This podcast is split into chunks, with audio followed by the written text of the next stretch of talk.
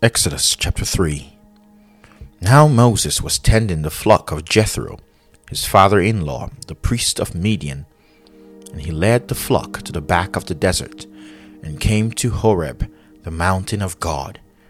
And the angel of the Lord appeared to him in a flame of fire from the midst of a bush. So he looked, and behold, the bush was burning with fire, but the bush was not consumed. Then Moses said, I will now turn aside and see this great sight, why the bush does not burn.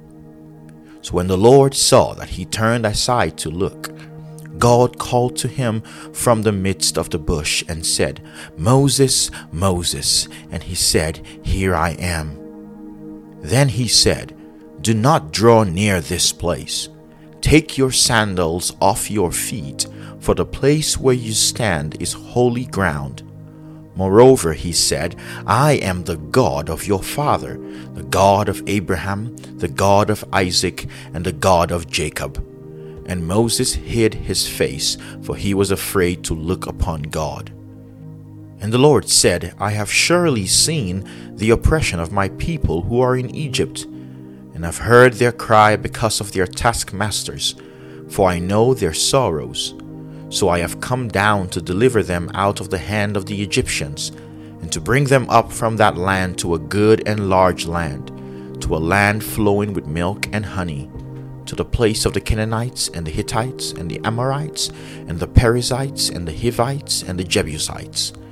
Now therefore, behold, the cry of the children of Israel has come to me, and I have also seen the oppression with which the Egyptians oppress them Come now, therefore, and I will send you to Pharaoh, that you may bring my people, the children of Israel, out of Egypt. But Moses said to God, Who am I that I should go to Pharaoh, and that I should bring the children of Israel out of Egypt?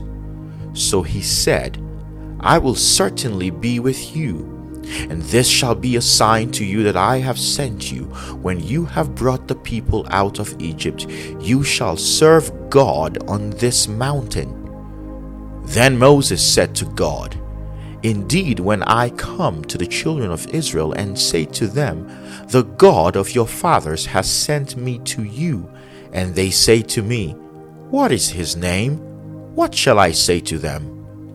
And God said to Moses, I am who I am.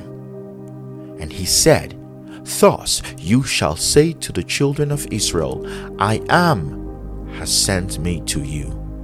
Moreover, God said to Moses, Thus you shall say to the children of Israel, The Lord God of your fathers, the God of Abraham, the God of Isaac, and the God of Jacob, has sent me to you. This is my name forever, and this is my memorial to all generations. Go and gather the elders of Israel together, and say to them, The Lord God of your fathers, the God of Abraham, of Isaac, and of Jacob, appeared to me, saying, I have surely visited you and seen what is done to you in Egypt. And I have said, I will bring you up out of the affliction of Egypt to the land of the Canaanites and the Hittites, and the Amorites, and the Perizzites, and the Hivites, and the Jebusites, to a land flowing with milk and honey. Then they will heed your voice, and you shall come, you and the elders of Israel, to the king of Egypt, and you shall say to him, The Lord God of the Hebrews has met with us. And now, please, let us go three days' journey into the wilderness that we may sacrifice to the Lord our God. But I am sure that the king of Egypt will not let you go. No, not even by a mighty hand. So I will stretch out my hand and strike Egypt with all my wonders which I will do in its midst.